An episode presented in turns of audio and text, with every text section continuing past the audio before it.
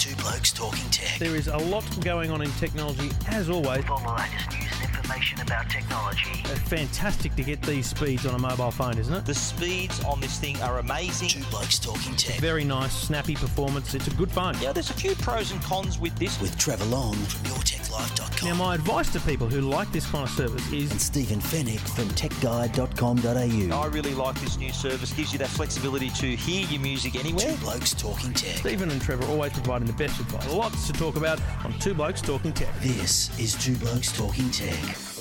Well, it's a pleasure to be sitting next to the great man Stephen Fenech from TechGuide.com.au each and every week. Uh, two Blokes Talking Tech. This is, this is episode 297. Thanks to the good people at Netgear. Trevor along with you. G'day, Stephen. G'day, Trevor. 297. We're getting closer to that 300, aren't we? It's, we've only had one- more? Three to go. We've only had one offer of lunch, which we've which we're Yes, accepting. Thank you. Angus. We'll be there. Absolutely. Yes. We never knock back a lunch. The two blokes. no.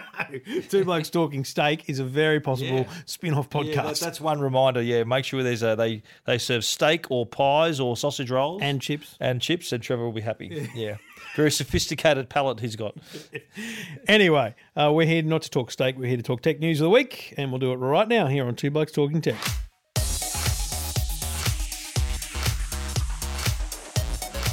Well, the week started with a fairly reasonable story. Facebook um, were outed as having potentially targeted youths, uh, teens, in their lowest of emotional states. This was kind of the basis of the story. Darren Davidson, the Australian, had got access to a, and this is like it wasn't made up. Let's be clear. He had seen a a report that had been prepared um, and presented to some advertisers or a marketing group.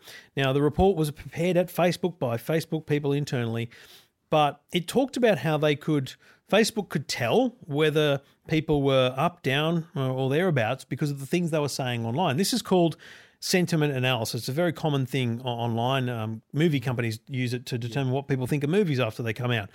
But the very idea that Facebook may be selling ads to people based on their emotional state was outrageous for a start, um, and and caused caused great uproar. Now we have to be clear, straight up. Facebook came out very quickly and said, "Look, the basic premise of the story is completely untrue, and we do not and have not got a product available in market for people to target advertising on based on people's emotional state. And you and I know that if we boost a post on Facebook, you can target all down to granularity of stuff, but you can't say happy people.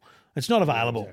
But mate, where there's smoke, there's fire. They know our emotional state. Let's be clear. Yeah, no, t- totally. Yeah, no, this this was uh, a little bit on the nose. This report and the fact that, oh, yeah, yes, it was a, a proposal rather than a plan, but the fact that it was that it was there, the fact that it was someone had actually put some thought into it, and the fact that it was shown to an advertiser or a potential advertiser, really, uh, I think, put a lot of people offside. It put a lot, and especially when you when you consider, you know, youth suicide and and th- that's a massive issue in us around the world. And to to think that Facebook, if they detect that a user is feeling w- worthless or insecure, that their first reaction is to pitch an ad to them. Yeah. That is that's a little bit that's a bit off kilter. I'll be honest. I I went, okay, what's the alternative view here, right? And I thought there is an advantage.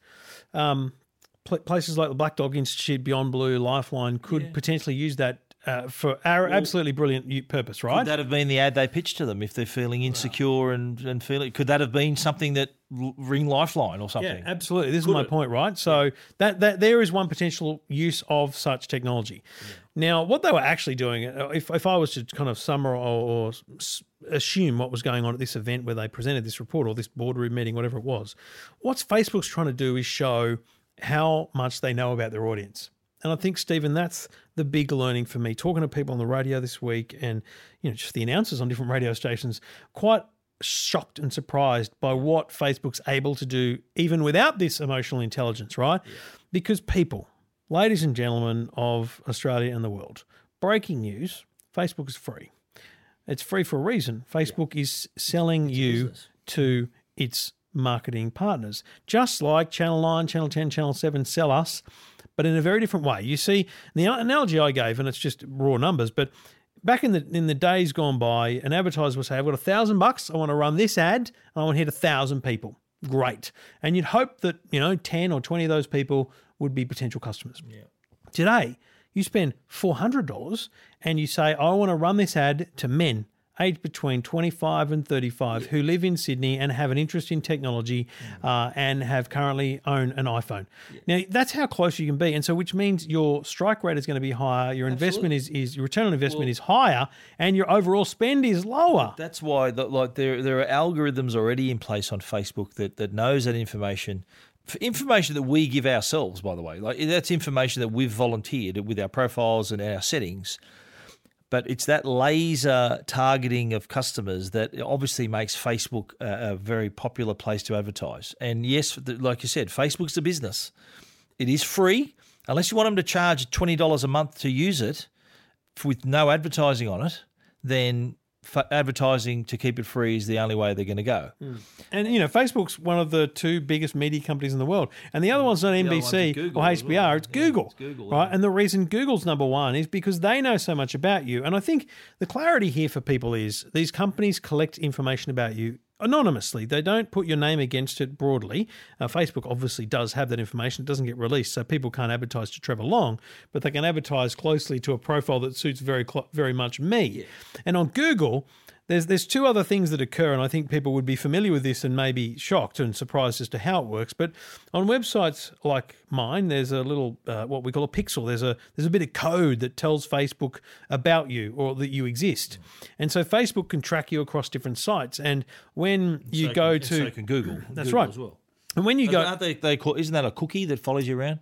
Yeah, but browser- you, browser as, a, as a website owner, I put a I put a, I put a pixel on the screen, and that, that's how it appears to, to the user. You don't see it, but it, it puts cookies in your browser. And the best example is Kogan, right? The, the, the this there's no company better at this in Australia, I reckon. You go to Kogan because Bowen, uh, who works with me, was looking for a new TV. I said, mate, just go get a Kogan. It's like it's for outdoors. It's just you know just easy. Now I was looking at 42 inch TVs, and do you think for the last month I haven't had bloody on Facebook and Google ads for 42 inch TVs? You do a search right now. Go to go, go to Virgin Australia and search for flights between Sydney and Fiji. Right for the next two days, you'll get ads for flights from Sydney to Fiji. Right, People, people that is how smart they are. So they know what you just searched for. They will then offer up ads based on that search. But also, like you got Google ads on your site, I got one Google ad on my site, and that changes depending on you, depending on what you guys are looking for. Yeah. Like my dad said to me, he goes, "How come that ad is always similar to stuff I search for?" I said, "Well, because it's a Google ad. Like if you, he was researching airfares or something or hotel prices, I said, well, that's that's what it does. It sort of follows you around, mm. and."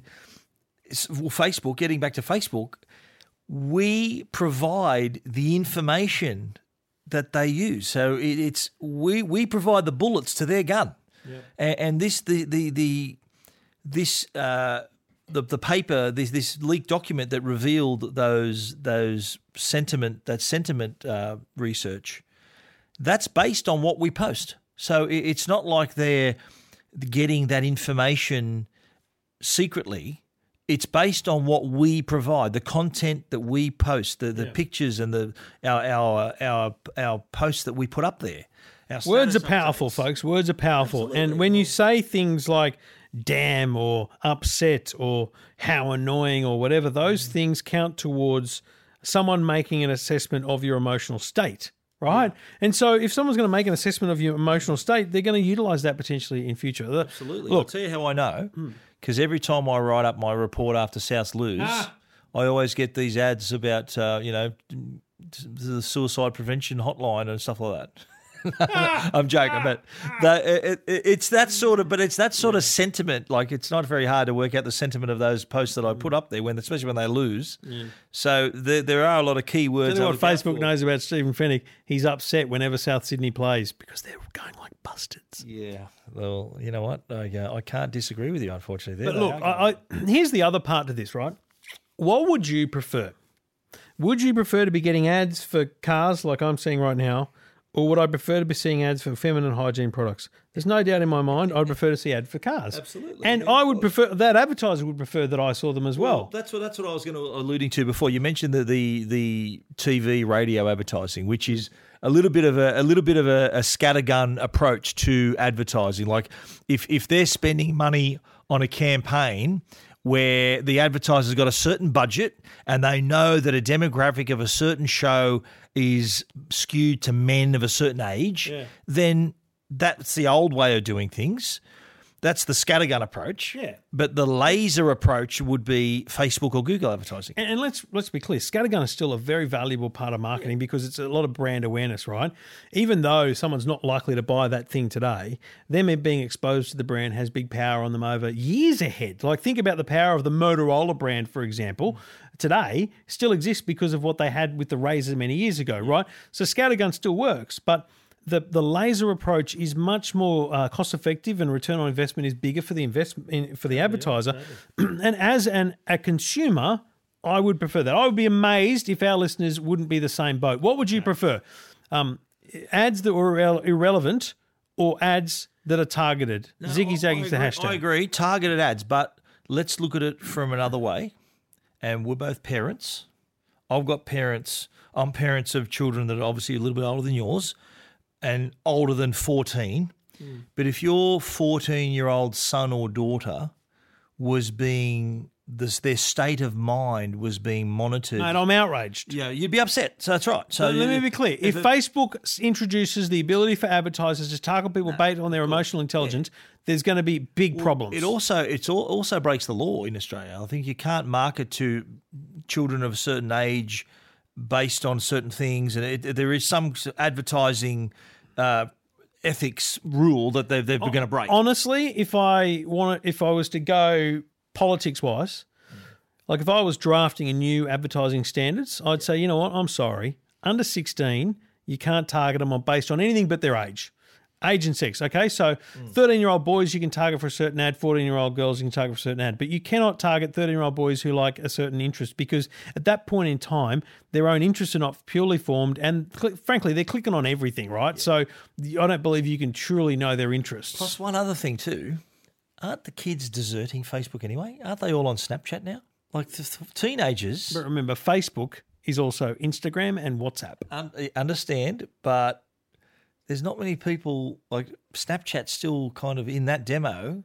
It's still it's People still say very that, but if you tell me Facebook isn't still huge Oh, of with course kids, it is. Of course it is. It's massive, but um, it, it's like just getting back to the point about of the parent. Like it is, it is a worry. And you you pointed out on EFTM, and I sort of a little bit of instruction as well about how a parent can go in, or if an adult wants to go in too, and turn off those identifiers to make yourself less visible to Facebook. But at the end of the day, if you want to make yourself invisible to Facebook, get off Facebook don't be on Facebook because there's no avoiding it. If you're on there, they're going to market to you based on all the information they can get about you.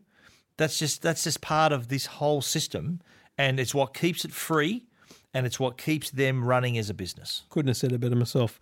I love your opinion on uh, Twitter at Stephen Fenech and at Trevor Long. Love to hear your thoughts. Uh, two blokes talking tech. I, can remember not too long ago when Microsoft was best known for its Windows operating systems. and- Office, Word, Excel. Office, yeah, producing the uh, Office suite of uh, of applications. But haven't they really hit a purple patch with their hardware? The Mate, Surface Pro, the Surface Pro tablets, the the Surface Book, the Surface Studio, and now they've got this brand new Surface laptop, which looks pretty slick, and it's uh, it's it's running Windows 10s. It's thin and light. I think it's like 1.4 centimeters thick. It's also got this really interesting fabric around the keyboard. Yeah, it's the same fabric they have on some of the Surface Pro keyboards. You can you can get as attachments. Some of the photos from above, I looked at them and went, "Oh no!" So the keyboard snaps off. It looks like the Surface Pro keyboard. No, it's a proper laptop, and they've put this fabric around the keys. Genius, because that's like that's where your hands rest all the time, right? It's a brilliant thing that they've had on other devices. But your point about them hitting a purple patch is absolutely spot on because. And I've actually asked Microsoft, hang on a minute, what about the rip-off devices? You know, and with respect, Lenovo's mixed tablet and stuff, they look like the Surface, frankly. You know what? Microsoft don't care. Because what 'Cause they're Microsoft's doing, Microsoft software. correct, but what they're doing is they're putting pressure on the what they call OEMs, the the other manufacturers, Yeah. to just make better stuff. Yeah. Right? Make better stuff that looks good and people will be less drawn to Apple. You can't tell me. And the number one thing I love about this laptop is not the specs, not anything, it's the colors. Yeah. Mate, burgundy, like a blue. Platinum. Platinum is boring because it looks the same, and and you've got a like a, Graphite a gold. graphite gold. So thank God there's no more rose gold.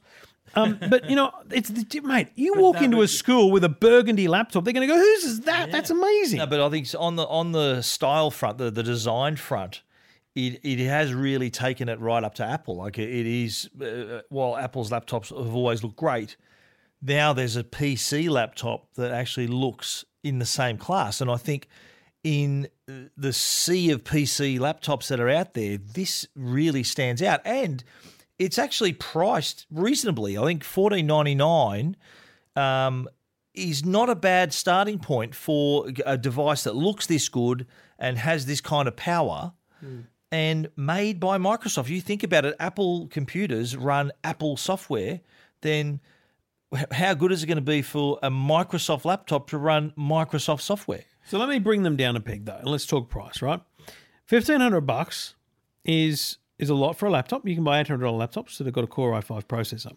but it's beautifully designed. It's super thin. It's super light. However, it doesn't run Windows 10. Runs Windows 10s, which essentially, and it dumbs it down a lot if for me to say this, but it's like a Chromebook, right? A Chromebook is a, a web-based application, It's like right? Windows 10 Lite. You can't put a USB stick in and install Adobe Premiere, even though it's, you can get an i7 version of this thing. Mm. You can't run Adobe Creative Cloud. What the hell's the point of having an i7 processor? so this is like an education play for, for students. Yeah. Hundred percent. Like you can't tell me your kids wouldn't love that at uni or high school. It's beautiful. Yeah. So I think no, no. Well, the it, I think it's released June the fifteenth from through Harvey's and JB Hi-Fi, but the I, ju- I just really like the look of it. Like it, w Microsoft has really I don't know who their design their, their design team is nailing it. the has an. English accent, Probably. at least in the voiceover. He will. Yeah, absolutely. Yeah. Will they make a little video like that? I don't think they do that like oh, Apple, do they? Jony Ive must be warming up for something soon, will he? Or for Apple? I might check that, but there was a couple of videos on the Microsoft Yeah, website. but uh, it looks pretty slick. And then one thing I noticed on, the right hand edge was like a wide slot. Is that a memory? I, I could not find in the specs that it had a memory card slot, but it looked like a slot. Is that is that Fixated on that memory card, aren't you, mate? Well, is that one of the, Spectre didn't have it. He's upset. well, we're going to be talking about that later, but um, like the, the the connectivity that they've listed here is yeah, obviously USB. They've also got a mini display port. They've got a headphone jack and a Surface Connect port. Is that what that is? The, the slot, the Surface Connect port. yes. Wonder what that is. Yeah, so that that can take. Is that the you can use the Surface Dial as well with this that new product that Yeah, was that doesn't need a introduced in the port. That's I'm wondering what the hell it is. So I'm keen to get my hands on this thing and check it out. Well, we will get our hands on it um, probably late uh, May. Have a good look at it. Fifteen hundred bucks is a pretty. It's, I think it's a high starting point, mate. But I think that the people are prepared to pay that price when you look at the number of MacBooks going around. And for an ultrabook with a big brand on it like this, it is cheaper than any Mac you can buy. That's the point, right? Yeah. 13.5 inch screen, too, Pixel Sense touchscreen display. And So again, touch. uh, you look at all the ads, all the images. They've got a person touching it because that's what Apple don't have. Yeah, exactly. Well, you know, Been there and done that. I'm of- telling you, they're stupid. Points of difference that you know that that's what you want to highlight, isn't it? It's things that your opponent. I, I, I'm waiting to see the marketing for this because I, remember when the Surface Pro 4 was out, Mm. and they said, "Oh, here's what your Mac, this is what your MacBook Air can't do." Yeah. And the Surface Pro was the Surface Pro that was doing those ads with Microsoft. original Surface Yeah, yeah. So they were they were showing the differences between Surface Pro and uh, my Mac can't do that. Will they do go the same way with this? We'll find out, I guess. We will. Two blokes talking tech.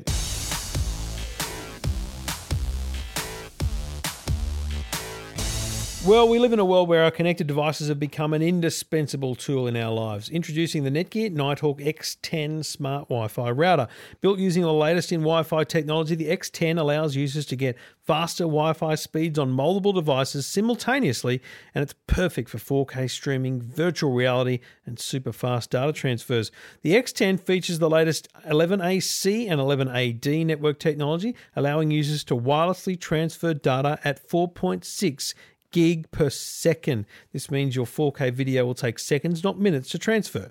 The Nighthawk X10 smart Wi Fi router is also built to meet the needs of today's connected home. From connected deadbolts, smart lights, Arlo Wi Fi cameras, the four powered active antennas reduce interference and intelligently direct Wi Fi across large distances. The Nighthawk X10 is also the first router with Plex Media Server built in. Plex organizes all your video, music, and photo collections and gives you instant access to your content using an always on router. Wirelessly stream 4K to any device jitter free for the ultimate family movie night. The Netgear Nighthawk X10 smart router contains a quad core processor for unparalleled speed and power to keep up with your fast paced lifestyle. For more information, visit netgear.com.au. Nighthawk X10, the world's fastest Wi Fi router. Two Blokes Talking Tech. You're listening to Two Blokes Talking Tech. with Trevor Long and Stephen Fenech. Do you use Acorns?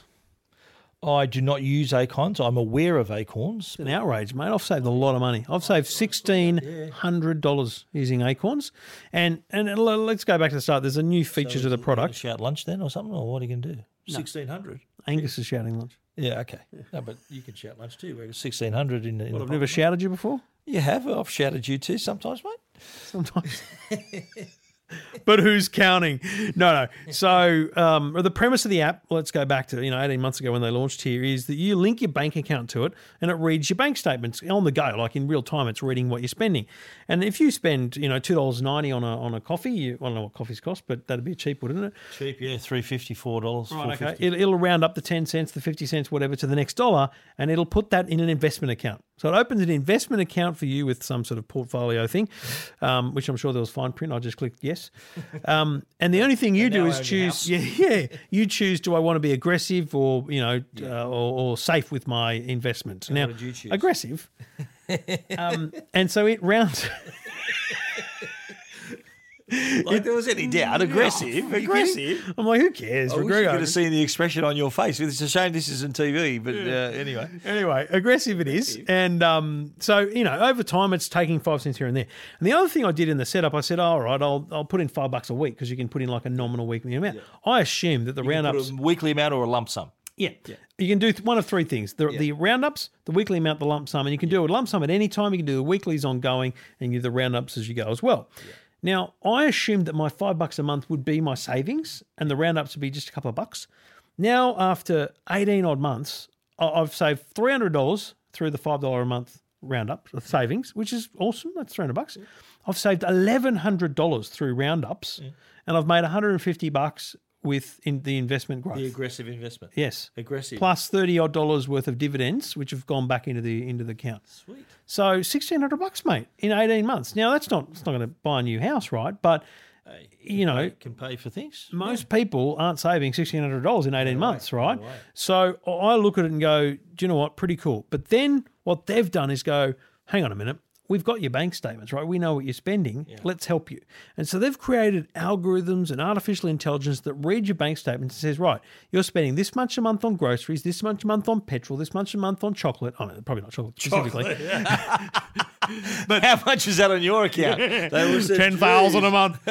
um, but, but it knows, right? And so it, it, it goes back. So your bank's because you use your card all to pay for everything. Yeah. So does it does it know like if you go to I know where you buy your chocolate too by the way, we're at the petrol station. So it wouldn't wouldn't No, it doesn't. would say you're does- spending. it- It, would say, "Geez, you're spending a lot on fuel." Yeah, it, it put it'll probably put that under travel, right? Let's be clear. okay, okay. But it's breaking it down for you. So that and what it does, it tells you how you're tracking. It says this month you're, you're doing well on groceries, or this month you've spent more on groceries. This month you haven't had as much fuel. yeah, I, I normally pay for petrol. Comes in the car. yeah, but but that's a that's a G up. I've got long term vehicles. I'm I'm putting petrol in them. Um, but it's actually quite useful to go. You know what? You're doing well. You're not doing so well. And here's the other thing: it can it can predict your cash flow because it knows. You know, you pay Vodafone every month, mate. You pay Foxtel every month. You do these things. You're going to spend this much on groceries at least. So it can actually predict where your cash flow is going to be and when you're going to run out of cash. yeah. Like it's really useful information. And critically, that's for the young folk, mate, because they suck at financial the planning. Well, they reckon that a lot of millennials, like especially when they get to the end of their pay cycles, like a lot of like when, when I was working at New Zealand, but I used to get paid weekly, which was so unusual. Like uh, all employees used to get paid monthly, but I for my whole t- employment there, I was paid weekly, which was uh, for but a lot of other people normally get paid monthly. And we're towards the end of the month, people are scraping the bottom of the barrel. They're really skimping and trying to trying to save their money. I had a former employer that switched from fortnightly to monthly or did some bloody thing, and, and then when I left, suggested that I owed the money. I said, "Listen, that was three years. ago. That was three years ago. Really? Good How luck." could you, you owe them money? Because they, you know, they stuffed up the calculation. They paid me too much. Apparently, I said, "Listen, ah. if you pay, it was like two grand." Your I problem. said, "Listen, if you paid me two grand extra, I think I'd remember. Not my problem. Like, I think I'd remember." Anyway, we we Anyway, yeah, well, the the, the this feature that that it sort of looked at this research about millennials and how they a lot of them claim to have a budget yet seventy percent can't stick to it, and so and especially in light of what what the discussion's been in uh, like on Talkback and and housing affordability and people as uh, people young people saying, "Oh, there's no way we can afford a house and we can't do this," and I just think this really highlights the the reason the the the, the fact that yes, you, you probably can afford a house if you cut back on a couple of things. Like there's this when when we were younger and we had the same struggles. Houses cost X amount of dollars. We earned Y amount of dollars. Interest rates were a lot higher. Like I bought my first place, it was 17% interest. Mm. So now the interest rates are lower. So I think that with with these savings, it, it wouldn't be hard for a millennial to save enough money for a deposit. It, because look, don't go out every night. Stay home one night. And also, Or- well, I'll tell you what, my my finances are the tab in this in this app that, that helps you with this. You will be contesting that. Millennials will be saying, "I don't go out too much." What? what How much do you spend? Uh, ask the the next millennial you see. Ask them how much they spend on on alcohol or going out or cigarettes or whatever it is they're spending it on. Right? They if they decent. can't if they can't put a number on it, they can't make it better. Right? Yeah. So if you can't tell me how much smashed avocado you're buying a month, then you can't save on smashed that- That's avocado. the whole point, I think, of of anything. Like even when you get a Fitbit, if you want to get fit, you need to you need a base point. You need to know where you're at. So this provides that where you're at situation, so that yeah, okay, you want to go around the world already, or you want to buy a really nice car now. Hmm. Well, if you that's why you're not going to afford a house because you want all that good stuff, stuff that we all waited for. We were, we were drummed into us. Save up for that. Do it later. Put a deposit on a house.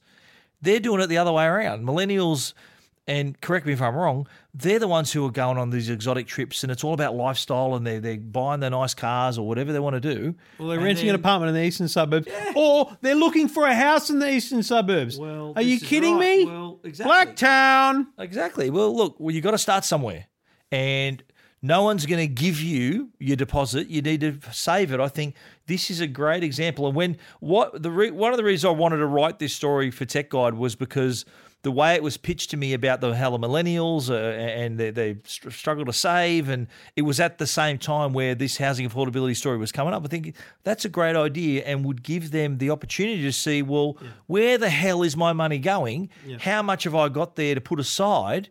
And what can I do? I'll be honest, there's another great app called Pocketbook. It's an Aussie app that does a very similar thing. It analyzes your account and gives you these warnings and tells you you've overspent or you're going to spend more or whatever. Mm-hmm. But this does then both things. This creates your little little remember a coin jar as you walk in the door is only as good as the restriction on you putting your hand in there and taking the coins out. Yes. And I've got to tell you, when when you use Acorns and you install it, oh, don't look at it. Don't look at it every month if you don't want to. Mm-hmm. You'll you might be surprised, and that's mm-hmm. that. I was genuinely surprised by my five bucks a month and roundings, and and I've said this on the radio, so it's not a surprise. My wife had no idea it was happening. Hey, No idea it was kept happening. it from the missus, have you? Oh, you know, I'm not a secret, but she knows now. It's all on the radio. But but she had no idea She'll it was happening, and, nice, and we didn't notice it. Right. So we as a family didn't notice these roundings. Which, if you think about it, five bucks a month is twenty bucks. So it's probably eighty dollars a month did in it. Would it be fair to say that was something you casually did? Yeah. Right. Imagine if you did it more formally. Yes. You could make a serious saving. You could save a fair chunk of cash. Yes, if I stopped her going to Kmart every month, Yeah, and you We'd didn't- save some didn't- serious if you sort of stuck, if you resisted the the impulse to buy her beautiful, bars. beautiful Mother's No, Day I'm presents. talking about at the Should have seen how much station. that cost. Jesus, traveling so much this month, I thought I better flash out. Yeah. Uh, Whoopsie! But if you if you Always ask the price before you pay. That's Yeah, my exactly top tip today, If- folks. Yeah, exactly. But if you you could you be able to pay for her Mother's Day gift ten times, if you just resisted that little the impulse shelves near the counter when you're paying Oh, Yeah. for your petrol. Do you want to talk about Phantom comic, comics? Hey, boy, I only, only paid I paid three three dollars fifty a fortnight for my Phantom comics, mate. They're How's an it- investment. What about eBay? Oh yeah, yeah. invest- Three dollars fifty fortnight plus your eBay habit and this crappy Star Wars merchandise everywhere. Well, you hey, know what? it's an investment. It, it is an investment. It, well, my Phantom comics is definitely an investment. That's uh, that's that's going to be uh, it's going to be my superannuation fund. Well, I want you to live forever, but in your will, um, when your kids sit down and they've they've mourned your passing, and they sit down and they go, "Oh crap, the Star Wars stuff. When's council clean up?" I'll be turning in my grave if they do that, mate. Two blokes talking tech.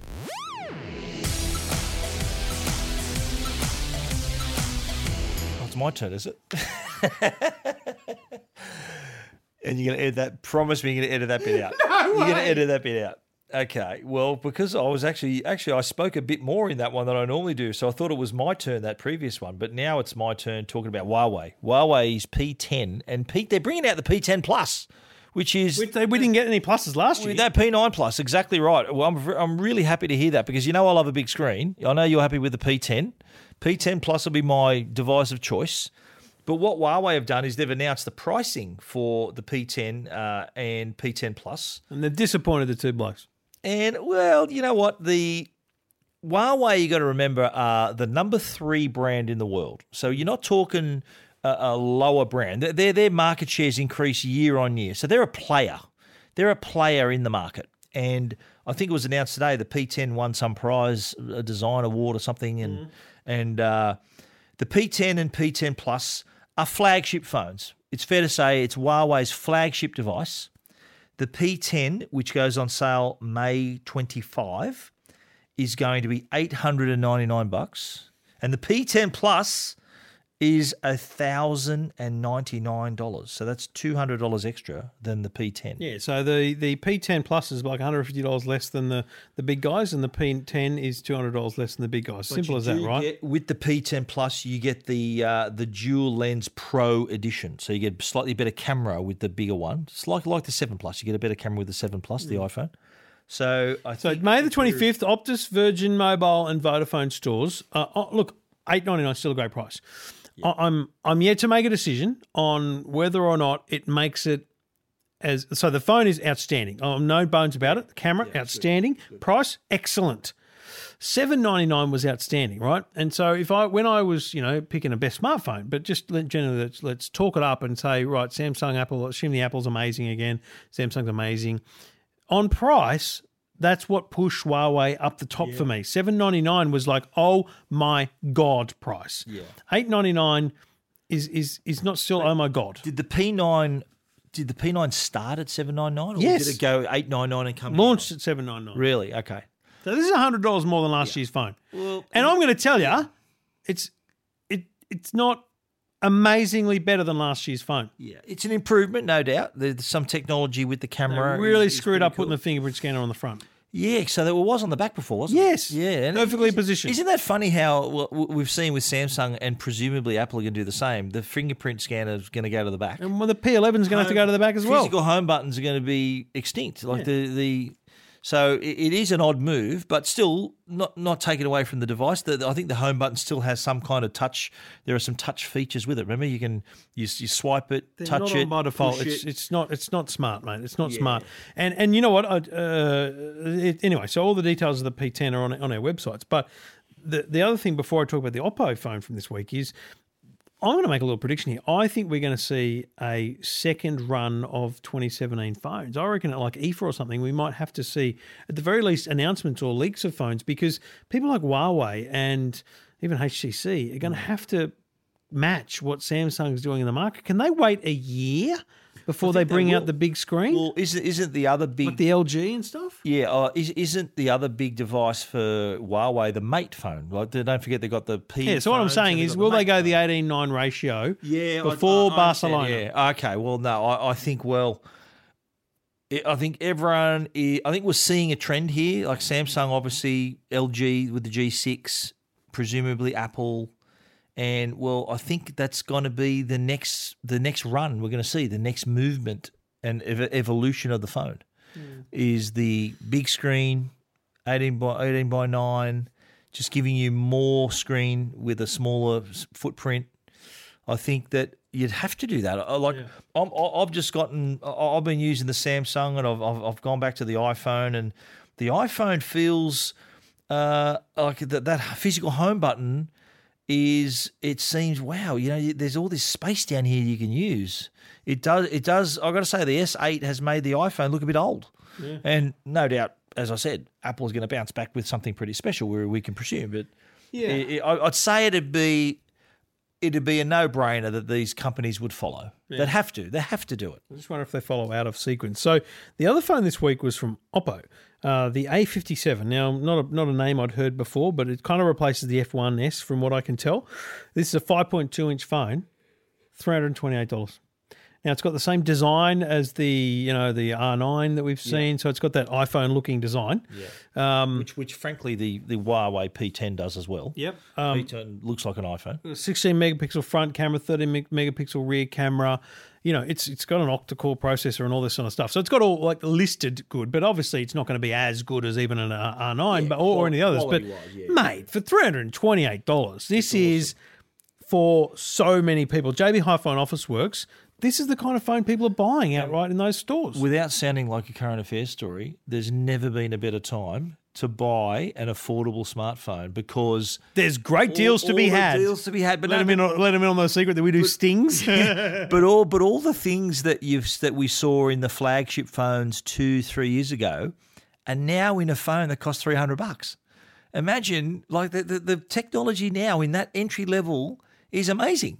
You're getting a you're getting great value at that at that entry level, and, and the Oppo uh, what's it called the R. A57. A57 is just another example. Like, well, I think we had. Do we speak about the Huawei, the GR5 GR5, last yeah. week, the Oppo R9S?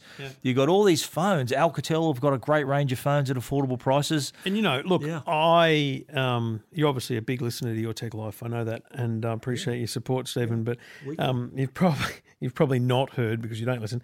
Um, Rob, our, our our regular listener and mate Rob, who I sent um, the A uh, A7, the Samsung A7. I said, mate, I want you to switch from iPhone to this, right? So over a month he switched, and break. I don't want to spoiler alert.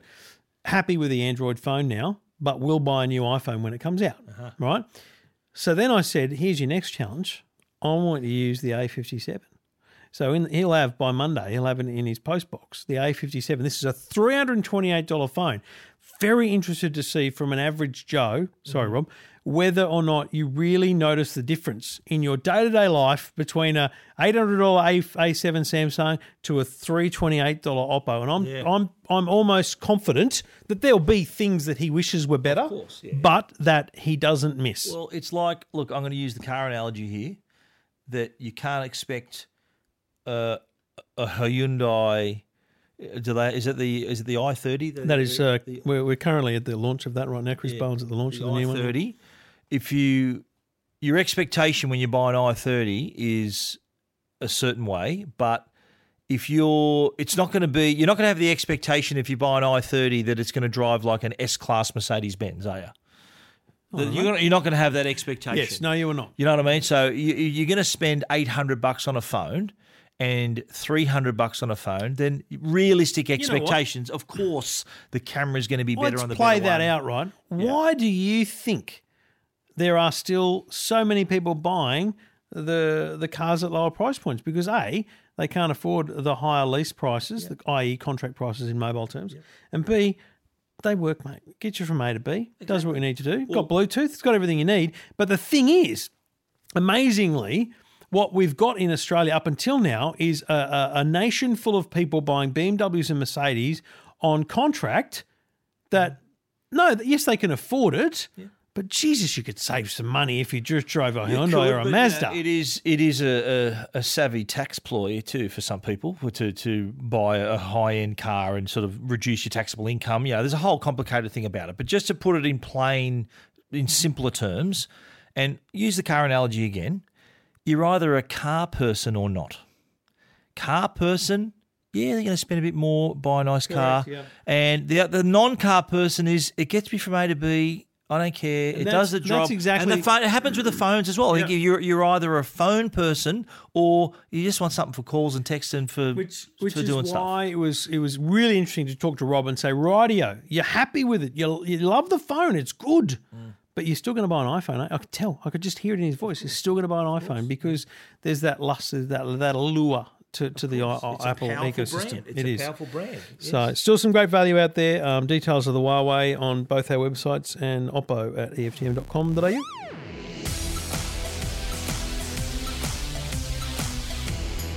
Um, a couple of quick ones before we wrap up. Uh, late last year, Vodafone announced they were going to start selling NBN plans, uh, fixed line broadband, if you like, uh, sometime in 2017. We still don't have a date, but interesting, they've been quite smart. They've put out an expressions of interest.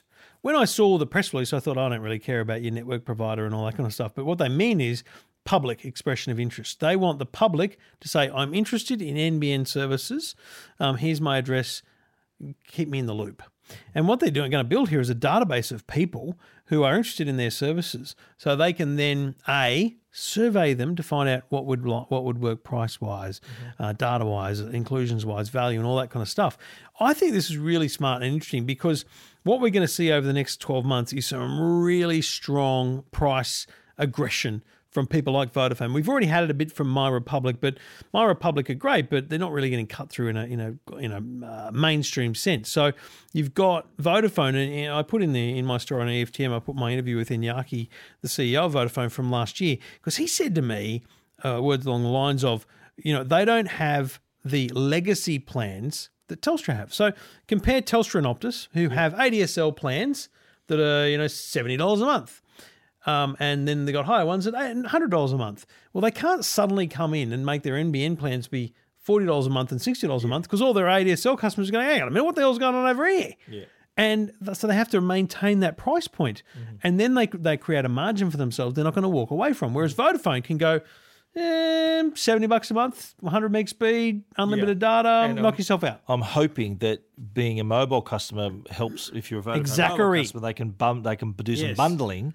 So have they specified what type of connection? Just just they want to they want to just be able to just sell you an internet like sell the the NBN wherever you live. Yeah, they're going to sell NBN wherever you live, uh, which is what all providers do. They sell you NBN no matter where you live. But um, that we don't know yet whether it's going to require you to be on a bundle or whether there's going to be any hooks or hitches like I'm that. sure there'd be some uh, attractive deals to be done if you bring your mobile over, you get a twenty percent discount, or know, like Telstra do. it. Telstra and Optus give you discounts if you bundle in your mobile with the with the broadband plan. So Vodafone are seeing there this is an opportunity to to match those other telcos in this space. So my, my reminder to people here is that my advice is continually do not sign to a contract with the NBN because you, the NBN is your first chance to break away for a very long time. Sign a contract and you're locked in, and you know you know you'll just renew when it comes. Now it's going to cost you more. I just signed up. You know, just calm down. All right, I just signed. I just signed up for NBN with iPrimus. Um, my NBN will become available on the 26th of May. Um, I might not. three weeks away. Yeah, I know. I might. I it might not come on that date, so we might, we might be overseas when it when it comes. What's, what's type of NBN have you? HFC, the cable. Okay, so they're just going to reuse your HFC cable. Yeah, I'll just get a new modem basically, Yeah, right. and the NBN will be working. So no wonder you're getting it soon. They hardly have to do any work at your house. Yeah, but there's three million homes that get HFC. They've got to do them slowly but surely. So it's I've got it's HFC cable here, but it's rubbish. yes. I know we've talked about it, mate. it's rubbish. Yeah, yeah, rubbish. Um, Thanks, Optus. yeah, I've got the Optus cable as well. Um, apparently, you can't have two NBN connections. Anyway, um, what's interesting is I've lost my train of thought, and it doesn't matter. No, I'm, I'm having to pay a higher price, right? yeah, having to pay a higher price for that one month commitment. So if I if I was to stay with them for just one month, it would be stupid. But I'll stay with them for three months, and then I'll switch to someone else, and then I'll see how their speeds are, and I'll switch to someone else and see how their speeds are until I find the provider that I like the most. Here's a question. Yeah. You, your NBN is going to be delivered via the HFC cable outside your door, right? If you sign up to a particular plan, say you sign up for a 25 megabits up, 100 meg, 140. yep. okay, 140 down, 100 up, 100, down, 40, up. They're using the same infrastructure no matter what company you go with. No, that's right. But then what happens is that infrastructure connects back to what's called a point of interconnection. And so all of our, our homes go back to, I think there's 100 points of interconnection across Australia. And it's there that then the NBN kind of infrastructure breaks away and the telco has to have their own internet connection. And so if your telco has a crappy internet connection, you'll get slow speeds. You get a bottleneck. If your telco has a massive bit of bandwidth there, you get good internet speeds, which is why the ACCC is going to investigate and monitor all the telcos. We- We've spoken about that, and so isn't it? Isn't it then? Don't the big companies, the existing companies, have the advantage here? Then, like, how, No. how's Vodafone going to fare here then? because Vodafone will already have backhaul across the continent for their for their mobile, mobile network, network, right? yeah, right. Um, and and also. It's a it's a useful question. I, I do think Telstra will probably have the best uh, overall network, but Telstra's also going to get the overwhelming bulk of customers, right? So if they've got massive pipes and forty two percent of the country go in them, well, that doesn't help. If if if My Republic have a you know medium sized pipe and bugger all people use it, then the speeds are going to be great. Yeah. So no, it's no guarantee that the big guys, and that's why the little guys are frustrated by the ACCC. If the ACCC don't monitor the little guys, how can they get publicity for how good their speeds are? Absolutely, and you you're already a Telstra cable customer at home, Yeah. so you're going to you're switching to a Telstra NBN plan or who, No, iPrimus. Sorry, I promise, and they're 100, 100 down, forty up. Is does that compare to your Telstra pi- Yeah. monthly price? Yeah, I'm, look, I'm paying 120 now for a bundled Telstra thing. It's giving me a landline, all that crap. I don't want the landline. It's 109 dollars. It'd be it'd be 99 if I if I went on a 12 month contract. So I'm paying a premium. nine because you haven't signed to a, a long term. Like Yes, 12 it'd be ninety nine dollars a month if I signed to a 12 month. You don't want to lock into that in case that the speeds don't meet meet up. But if they promise you 100 megabits per second, or up, is it up to 100 megabits per second? Correct. That's that's just the potential. And so what the NBN says, you should ask your telco what they what their average peak speeds are. So there's no guarantee you're going to get a What are 100. their average peak speeds? I haven't asked. No. Jeez. And what about? Well, because mate, there's few, very few people on cable. I, Yeah. I, just assume I'm going to be getting is that unlimited as well? Unlimited data? yes Okay.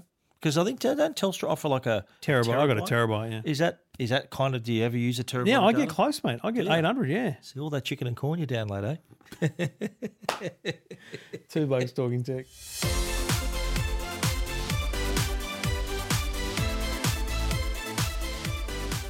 Well, we have another major financial institution that has finally joined Apple Pay, and it is HSBC. Mate, you're, you're as bad as Apple. When I got the phone call to say, I've got news, I went, oh, oh my God. She- no, it's just HSBC. it's like, oh my God. I mean, it's HSBC is a big bank. It's a good news for Apple. It's good news for the bank, but it's not one of the big three.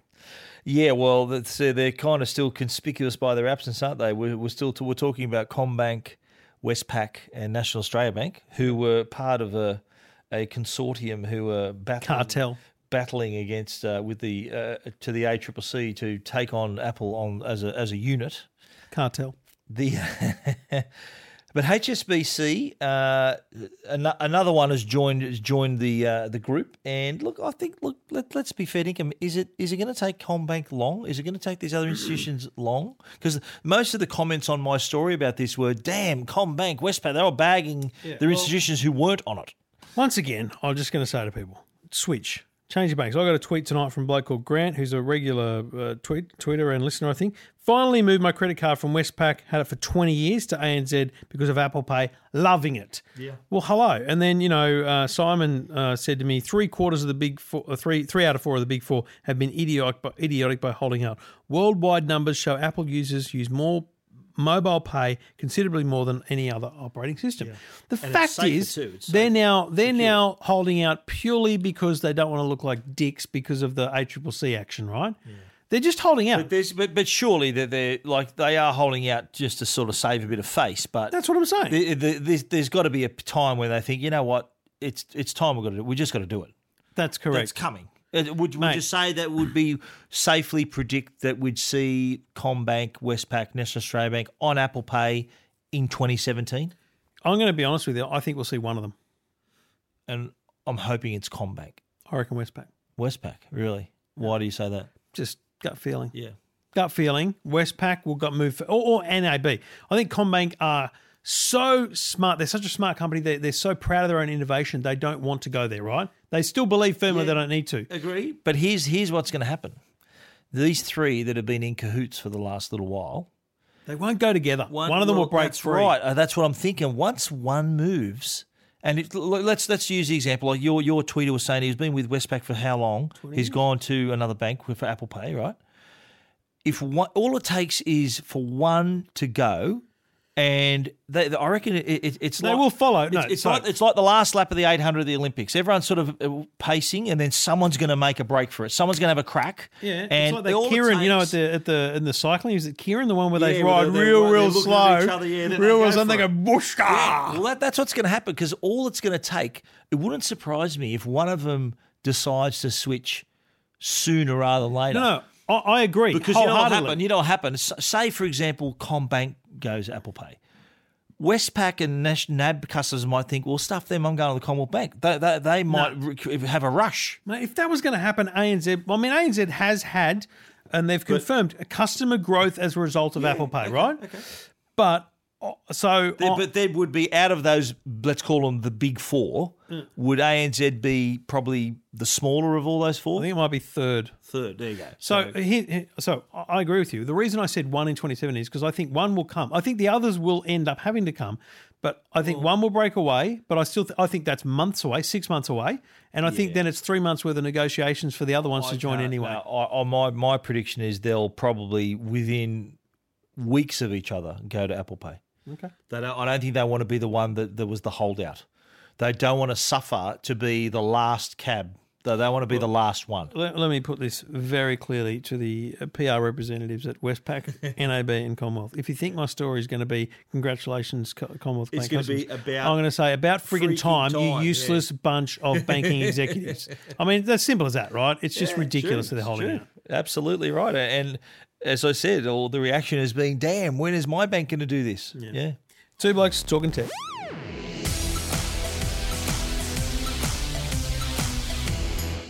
Well, Stephen, uh, a couple of great reviews, uh, both of which I've had a good look at too. So these are reviews are available at techguide.com.au and EFTM.com.au. Uh, your views, though, are your own. The uh, HP Spectre X360, very nice laptop. Now, anyone who's a fan of the show Suits, you you know what Suits, do you? No. The main character, his name's Harvey Specter. And I kept thinking this would be the s- laptop that Harvey Specter would use, the HP Spectre. The X360, well, calling it a laptop, I think, is kind of underplaying it because this is a device that's got a touchscreen, 13.3 inch uh, full HD touchscreen. It's also got a uh, a, a chrome hinge so that you the, the keyboard it can sit like a normal laptop, but it can also be bent over into a tent, into a stand, and also folded over so it can be a laptop. So in terms of versatility, massive tick there. Uh, when I first looked at this device, though, because it's had pretty thin bezels either side, I thought it was a 12 inch screen and because it was a lot smaller than what you'd expect a 13 inch screen to be. This is 13.3. So when I first looked at it, I said, "Is that that's only a 12 inch?" I said, "No, it's 13 inch, 13.3." And the reason is because those thinner bezels. Although there is a massive space underneath the screen, there's a massive bezel on the bottom edge of the screen that if they do want to reduce the size of the product, they could easily do that there. Uh, and it's it's pretty thin. It's only 13.8 millimeters thick. Weighs one point of just under 1.3 kilos as well. So if you want to take this out and about, it's a it's a it's a pretty good candidate for that. What's most impressive is the battery life. Oh, Battery what? life's amazing. Like they're saying 15 hours. Like I, I think I went through two full days working on it, and I needed a charge sort of the towards the end of the second day, which is very impressive. If you're if you're on the go, uh, far away, like if you're traveling on on on long flights, this is going to really stay by your side. The sound quality too. It's got the Bang & Olufsen speakers in it too. Excellent. The quad speakers on, On board. top, pointing up above the They are- keyboard, They are brilliant. It really sounds excellent. Uh, one, a couple of little gripes I had. One was there's no uh, SD card slot, no memory card slot. Or Diddums. Well, I think look that that to me, I reckon for some customers that's a deal breaker. They they, they do want, especially you think of the, the customer who would use that. A lot of them would be photographers. A lot of them would be other people. Even like if you fly a drone, you have got a micro SD card, you can download your content. That uh, not there, although you do get your USB three and two USB C um, ports as well. Uh, the other thing, as I mentioned earlier, the bezel below the screen, like they, they make a big deal about saying how thin the bezel is left and right of the screen. There's still massive room top and bottom of the screen. Of course, probably required, but in future, I think there's a bit of room to make it even smaller. But in terms of versatility uh, and power, and that battery is just fantastic. The uh, the Spectre X360, price from two thousand four hundred ninety nine dollars, not cheap, but very capable laptop. It's got plenty go, going for it under the hood, so can handle uh, anything you throw at it. Uh, it. It is a very versatile product that can be used in a variety of ways. Cracking good little product. Techguide.com.au.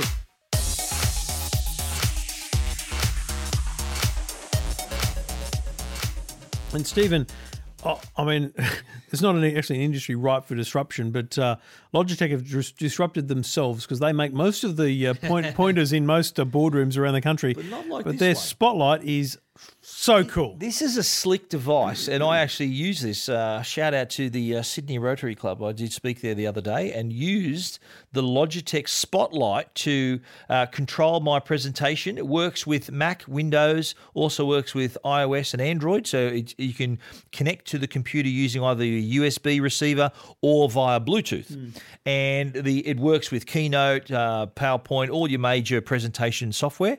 You do need to install uh, a, a Spotlight setting so that you can uh, have things like a timer, and you can you can use things like magnification. There's a great feature where you aim at a certain portion of the screen, press the top button, and it magnifies the part of the screen that you happen to be It pointing It essentially at. works like an, a Wii remote or a Yeah. LG Magic remote, and and yeah, the mouse moves over the screen, and you highlight it instead of using one of those laser pointers Instead pointers. of using a laser pointer, which is a little bit 1980s, uh, you, you, can- you can use you can use the uh, the magnification and uh, re- really slick de- device too. And, and the battery lasts for up to three months on a full charge, not, uh, unless you're presenting 28 times a day.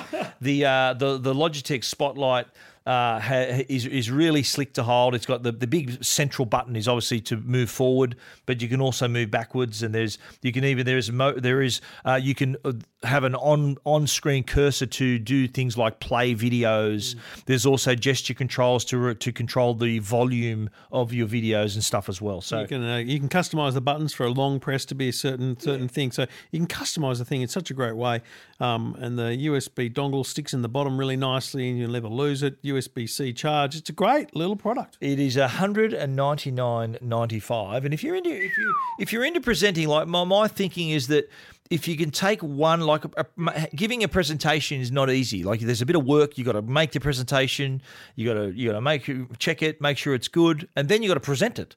So if you can take one of those little things, if you can make yourself a little bit more comfortable for your presentation, for your performance, it's going to go a long way. And this is a, a way of helping you do that. So it gives you peace of mind that you're going to have full control over your presentation and worth spending the money. Logitech Spotlight, one ninety nine ninety five. Check it out. Techguide.com.au.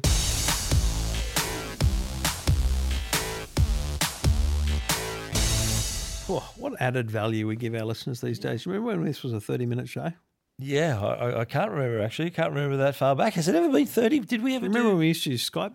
I remember Skype. Yeah, it was. Uh, it was an effort. Started using FaceTime. FaceTime. Yeah, we You just couldn't get your crap together here. Well, you know, studio wouldn't work. and- My my upload speeds, you know, it goes back to that one. But once we both get the NBN, and you'll have it sooner than me. oh, you don't want to see me anymore. Oh, no, well, I, I just said we, we should maybe give that a crack where the, the speeds might the upload speeds will will Oh, work. well, fine. Screw you. I'm whatever. happy- Well, look, mate, when you- you're jet setting around the world and you haven't got time to do a podcast, then we can certainly jump on the phone. But we have done, and we mentioned this last week. It, it is, I think, 18 months since we committed to doing face I to remember the face. last time we typed a rundown up and emailed it. to Yeah, exactly. Yeah, me neither. It's been it's been about a year and a half. I think it was from from CES 2016 where we decided that you know what, it's better in person. We want to give the best value to our listeners, give them the best quality we can. Although there was there was a, a, a bit of a tweet tonight. Uh. Jeez, talk- Andrew, not happy. Sorry, mate. Jeez. talking from a sound snob talking about he would you go back to having a mic each or put the mic in in between you just for your information. What was his name? That guy. Yeah, it's Andrew. Andrew, just for your information, Andrew, Trevor holds the microphone, not me. Okay. So if you any kind of sound issue, blame Trevor. Stephen can't be trusted. Okay. also, Andrew, he's a, he's a top bloke, so he'll he, he won't be offended by this, but it's free, mate. What do you want your money back? Or if you want to send us some money, we can we can make it even better for you. Yeah. Well, I'd happy to set up a Patreon thing, but you know what's embarrassing about those Patreon things? What is the Patreon thing? Have you seen those patrons? Is where people say, "Oh, please give me money every month," Ah, okay, yeah, and yeah. people donate like two dollars a month, and then you, you publicise it, and there's like twenty people giving you money. You look like a complete loser. Yeah, we don't want to look like losers. Maybe to take donations. There's a PayPal donation button on my website. Is there really? At the bottom of every article, it says "Buy Trevor a drink." Click here, and you can PayPal me money. I've seen that, and I haven't clicked on it, mate. Uh, oh, many, Oh, yeah, many, it many, many people clicking on it, mate. Have you had the odd Oh, oh, you know what? It's the it's the loveliest. I'm not. I'm genuinely not pushing for it right now, but it is the loveliest thing to randomly get an email that says, you know, John bought you a drink, and it's like ten bucks or something. It's like that's awesome. Good on you, man. That's awesome. Do you have to declare that, mate, or how does that work? Not, not, that, not that the ATO's listening. it's only ten bucks. Jeez. Come on, mate. It's twenty bucks. Um, I'm not exactly paying the mortgage off these podcasts. And right? just in case, our friends at the ATO, we love you, so don't be looking too close at us, okay? yeah, just look at Stephen's lease arrangements for his car. Hey, that's all above board, mate. That's all above board. yeah, your account. Come at me. Come at me. No I've issues with your hide. accountant, is there? No comment. No comment. Two blokes talking tech. We'll be back again next week if Stephen clears his schedule for the one hour that I'm available. Thanks for listening. Thanks for downloading. Catch you next week. Two Blokes Talking Tech. You're listening to Two Blokes Talking Tech. Trevor Long and Stephen Fenech.